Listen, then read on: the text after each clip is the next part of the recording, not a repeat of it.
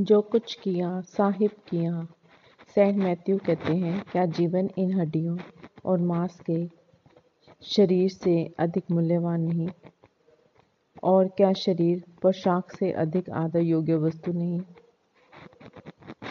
साखी कबीर जी, कबीर साहब ने मगहर से काशी में रिहाइश कर ली थी और वहीं सत्संग करना शुरू कर दिया था।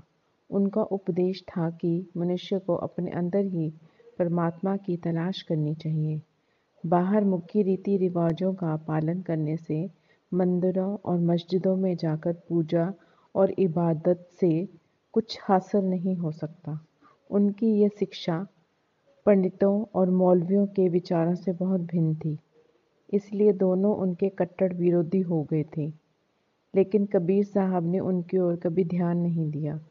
जो जिज्ञासु परमार्थ की खोज में उनके पास आते, आप उन्हें अपना उपदेश समझाते। धीरे धीरे उनके शिष्यों की गिनती बढ़ती चली गई। कबीर साहब का नाम दूर दूर तक फैल गया। जब पंडितों और मौलवियों ने देखा कि उनके विरोध का कबीर साहब के ऊपर कोई असर नहीं हो रहा हो रहा तो उन्होंने उनको नीचा दिखाने के लिए एक योजना बनाई।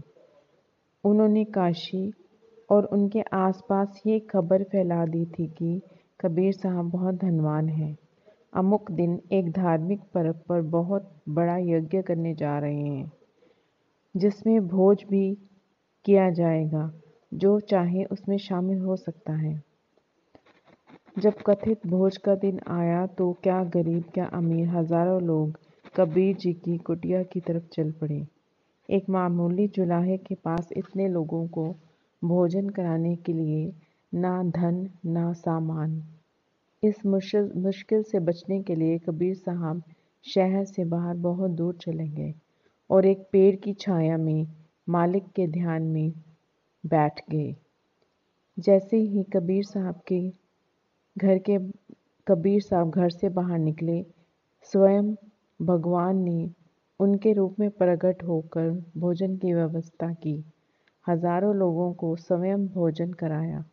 भोजन के लिए आने वाला हर एक व्यक्ति ये कहते हुए लौटा, धन्य है कबीर, धन्य है कबीर।